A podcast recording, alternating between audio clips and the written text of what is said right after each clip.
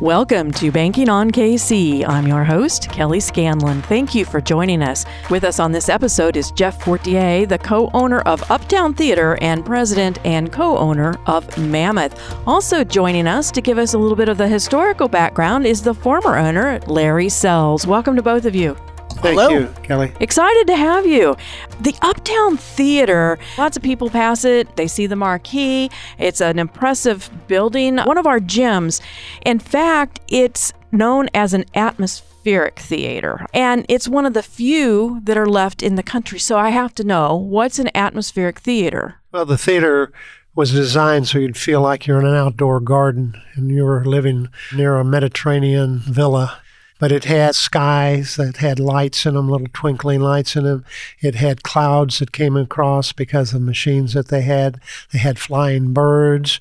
They had trellises on the side. They had a little balcony on the side, and underneath that, there were benches and uh, fountains and everything so that you felt that you were in an outside atmospheric area. And they still have some of that remaining, some of that feel remaining. I, I've been in there before. I've never seen birds fly around, but They still have the statues. Uh, the architect Eberson, John Eberson, who is from Austria, just happened to have a plant that produced statues. We've done a good job over the last 10 years uh, restoring some of those items. It has an illustrious history. In addition to having such a wonderful architecture and atmosphere, the history itself is quite colorful. It opened in 1928, I believe. It, had been started a few years old, so it's not quite 100 years old. And at the time, it was considered Kansas City's premier entertainment spot, and you got a lot of first run movies. I believe you said earlier that you broke the grip on some of the earlier theaters that were in town when it opened. Yeah, there were 13 theaters downtown, they were large and uh, very ornate, but you had to get downtown to see them. We were the first theater of that class, which we called a first class theater, to be in the suburbs at 37th and Broadway. We were the suburbs, and we were in the suburbs. And one of the things they really pushed was that they had great parking.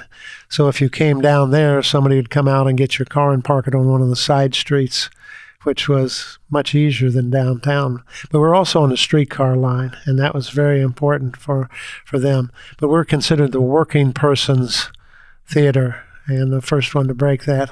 Later on, we became the Disney Theater, which, of course, attracted people all the time. So if you wanted to see a Disney theater the first time it played, I mean, a movie, you had to come to the Uptown Theater. Because some of the celebrities actually used to come and come up on stage when their films were being played there. So tell us about some of the. A little unknown guy that was there for a couple of weeks was Bob Hope. But we had a lot of horses too, so we had to be careful what was on the stage. I wasn't around back then. Gene Autry, Roy Rogers, a lot of the uh, Shirley Temple was there.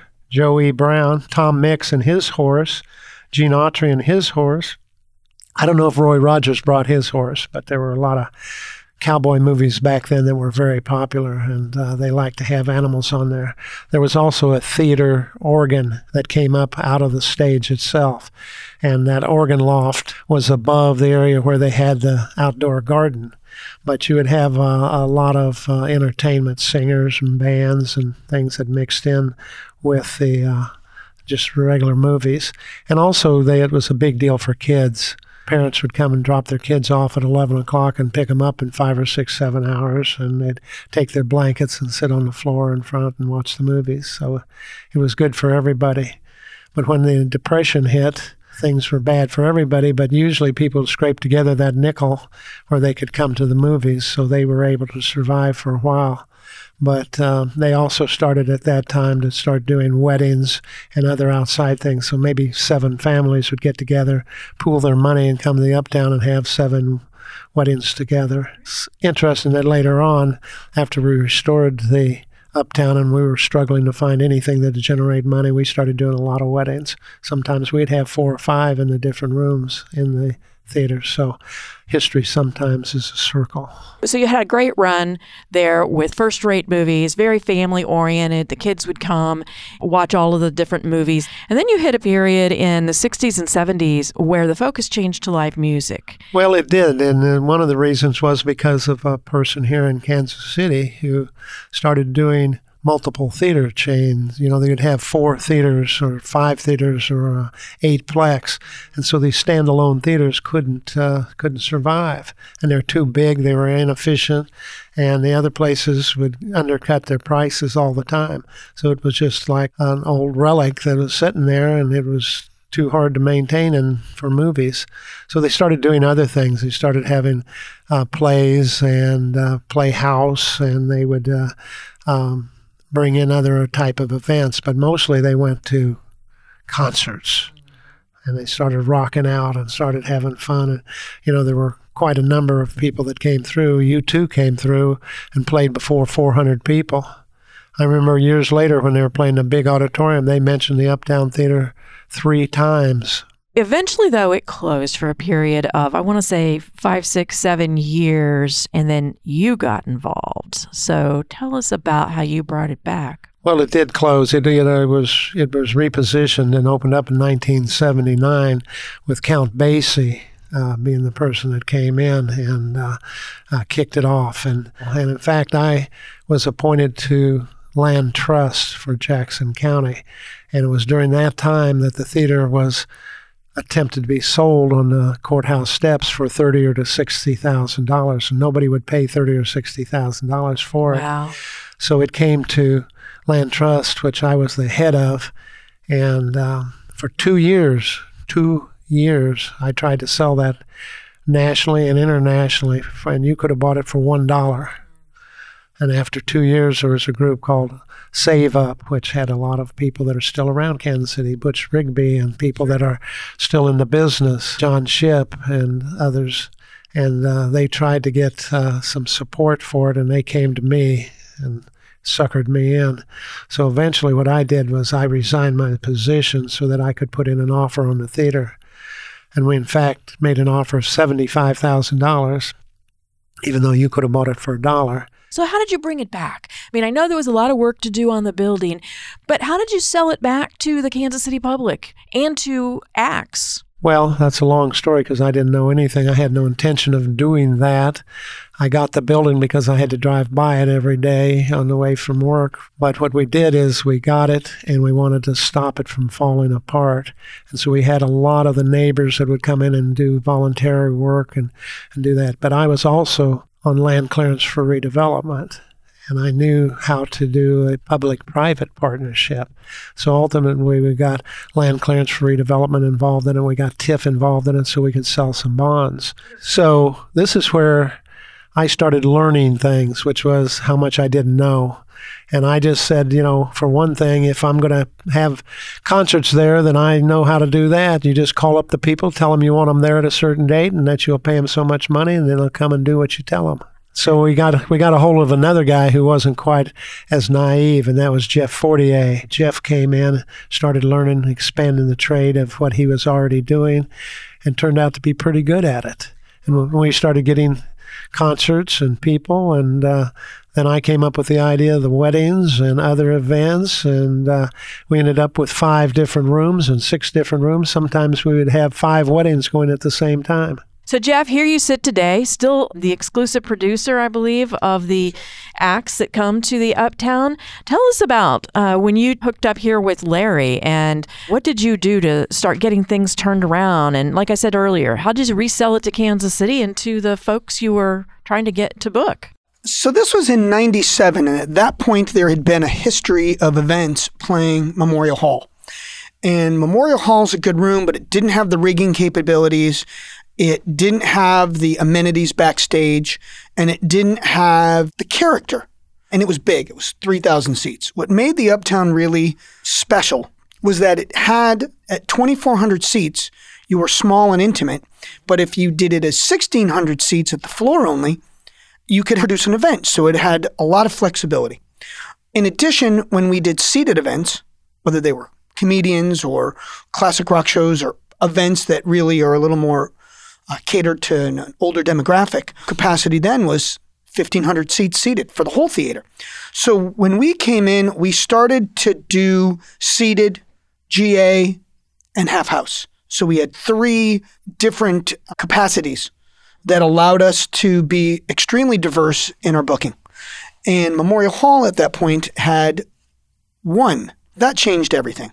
Uh, so as we started to book the shows, we started to win people over on the experience. I mean, I got to give a lot of credit to Larry and, and the team that was involved in the Uptown during, you know, that 97 to 2022. You know, they maintained it. And the thing about these theaters is that it's kind of like a painting. It's a piece of art, but you have to maintain it. Otherwise, it doesn't last. There is just a way that you have to maintain a theater, and it's not a club. Sure, we're doing live events, but you want to maintain a level of reinvestment. You want to maintain backstage experience for the artist. You want the fans and the customers to have the best experience. And so you constantly have to adapt to new technologies. You've got to be innovative and you've got to really have your community and appreciation of all the different cultures that represent everyone in Kansas City. And so one night you're maybe doing an event um, that is a younger hip hop event for the younger community, all of them under the age of 21. Then the next day you've got a rock show. Then the week after you've got a classic rock show. A couple days later there's two comedians. Then the next day you've got an indie rock band. Then a couple days later you're you're booking something that is prog rock or you're booking something that is um, K-pop. I mean, the Uptown's calendar is very diverse. And I think over time, you build on that. Um, I will say that there are other venues in Kansas City with the Midland and the Folly and the Kauffman. As you're navigating all of those venues, the Kauffman, Knuckleheads, uh, there's certainly something there for everyone. And it is very rare that there is a town as big as Kansas City that can handle that many theaters and and and live music um, events. I think everyone kind of has their niche.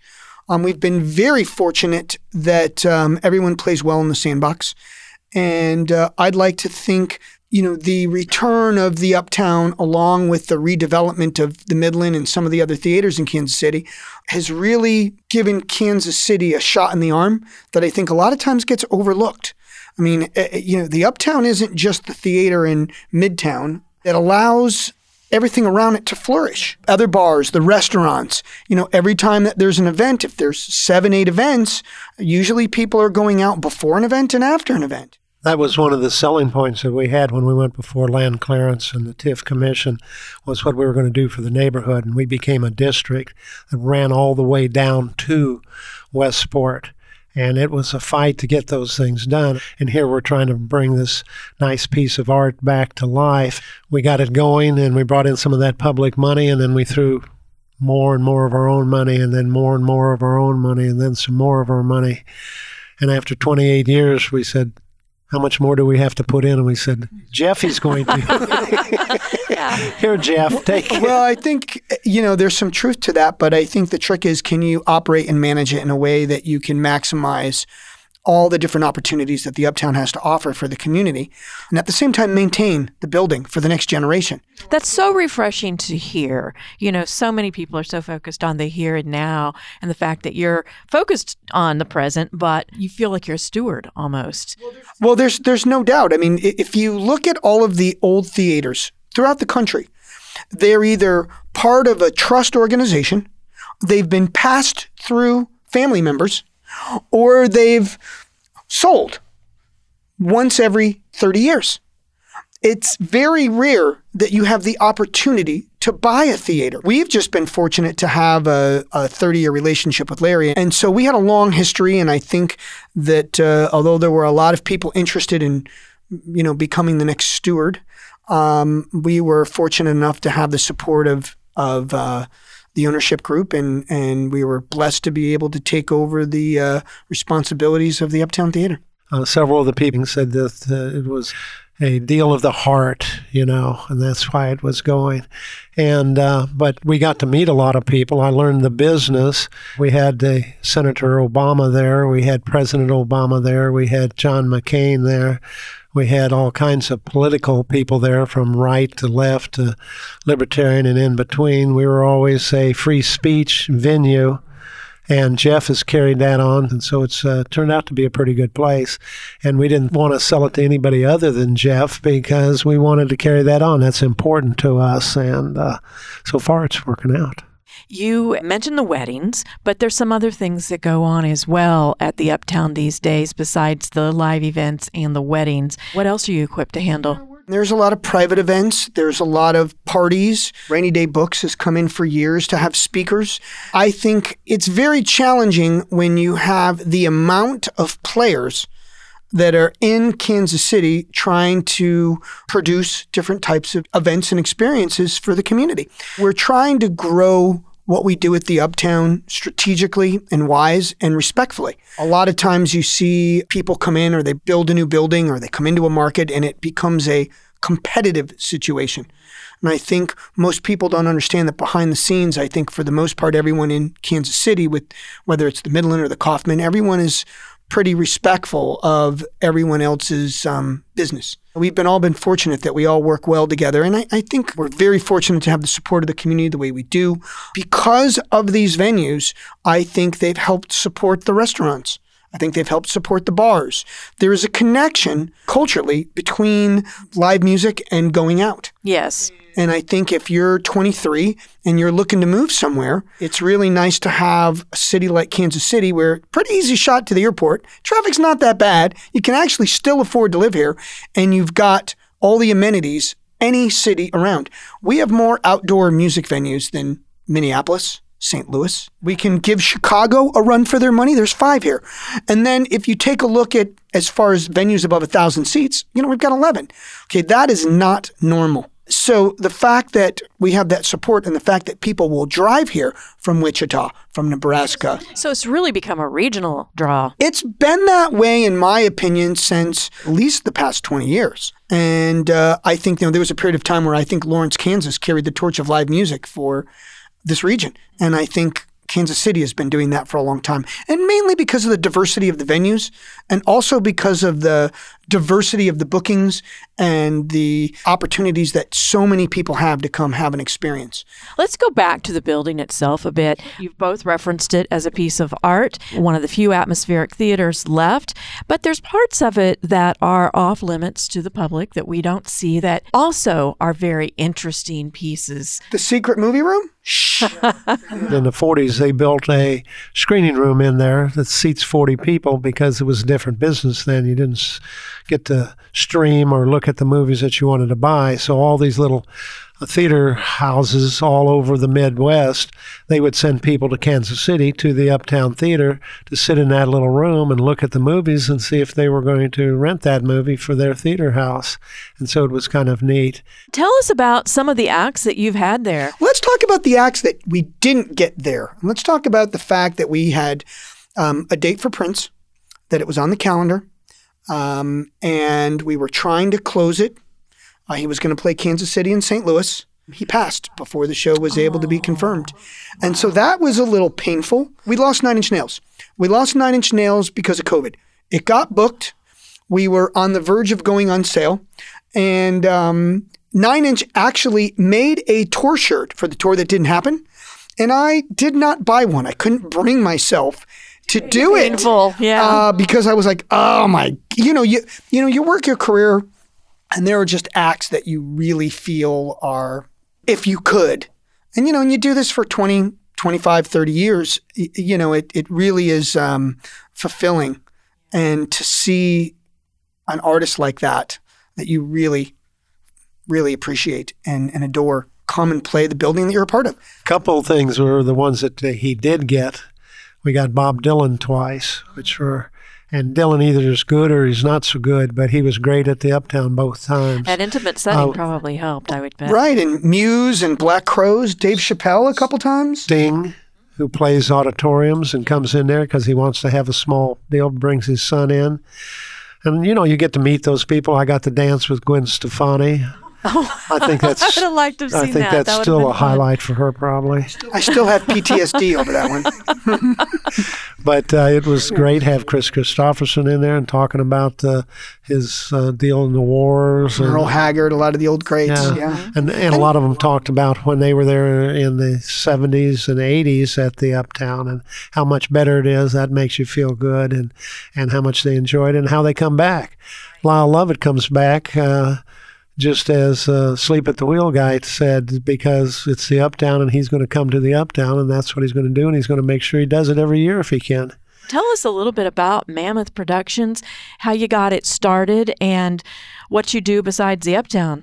In 1989, I started booking shows in Lawrence at a place called the Outhouse. Um, I was uh, just turned 19. I just got out of the army, and we started to book all the punk rock shows.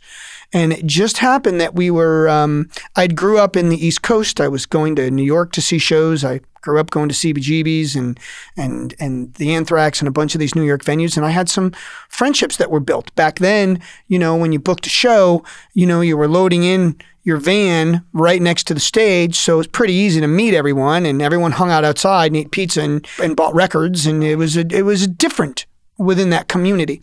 Um, and I don't think that any of us ever anticipated that, you know, Nirvana and Tool and Green Day and The Offspring would become huge stars.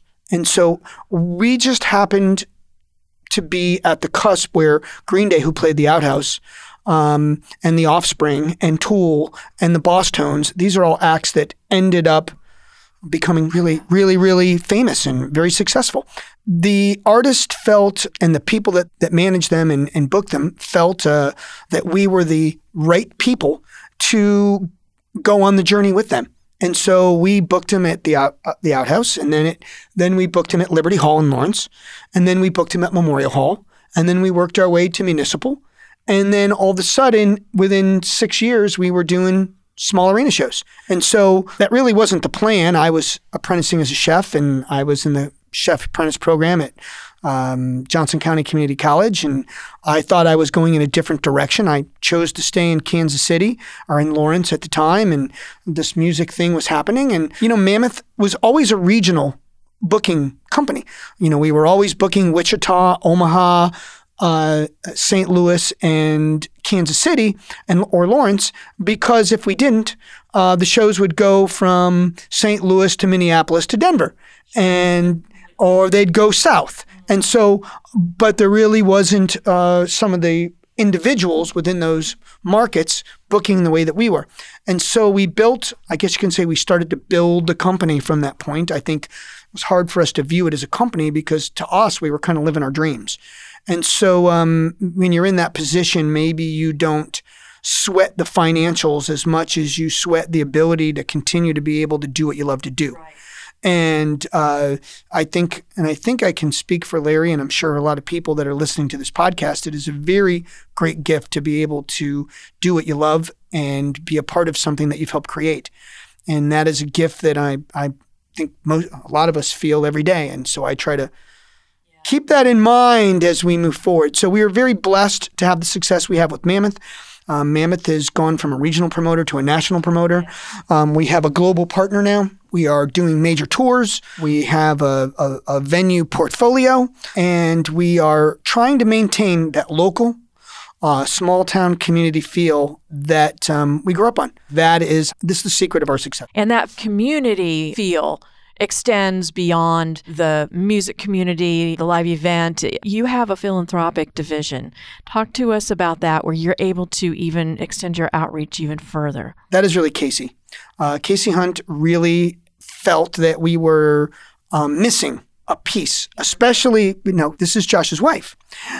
She runs admin for the company. She's just such a giving person.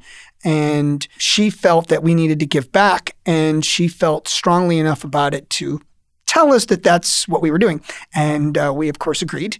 And we started to build a relationship with Save the Elephants and water.org. And then that grew to local and regional charities. We donate between 50 cents and a dollar of every ticket that we sell throughout all of our venues. A little bit humbling every once in a while when You're looking at what you're able to contribute and uh, see how much it's affecting other people's lives. What's your vision for the Uptown 10, 15 years from now? How's it going to be relevant still? You know, I think the trick, it's a really simple answer maintain what we have. I think a lot of times people tend to overlook the best things they have in their life. And I think the simplicity of this answer is just we can just keep it in the condition that it's in and then pass it to the next steward. That's it. It's that simple. Thank you both for coming on today and for sharing not just the history of this nearly 100 year old icon here in Kansas City, but your vision for it. And as you say, it's quite simple.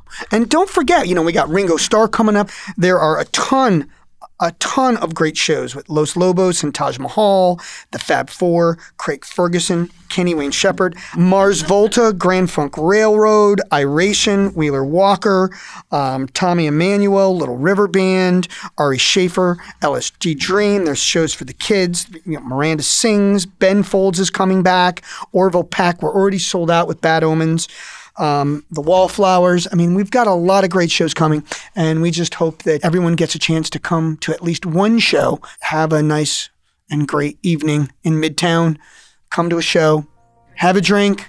Enjoy some music. And uh, yeah, let us thank our partners at Country Club yeah. Bank for uh, the support and for being part of the next step in the future of the Uptown. This is Joe Close president of Country Club Bank. Thank you to Jeff Fortier and Larry Sells for being our guest on this episode of Banking on KC. Jeff and Larry aren't just investors in Kansas City's historic Uptown Theater.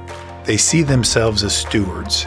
As Jeff said, the thing about an old theater is it's like a painting. You have to treat it like a piece of art. You have to maintain it, otherwise, it doesn't last. He extends that stewardship to the community surrounding the theater as well noting that the success of the Uptown has spurred the growth of the restaurants and businesses in the area, ultimately benefiting the surrounding neighborhood. As the Uptown's banking partner, we are proud to be a part of building the future for the Uptown and the community it supports. Thanks for tuning in this week. We're banking on you, Kansas City. Country Club Bank, member FDIC.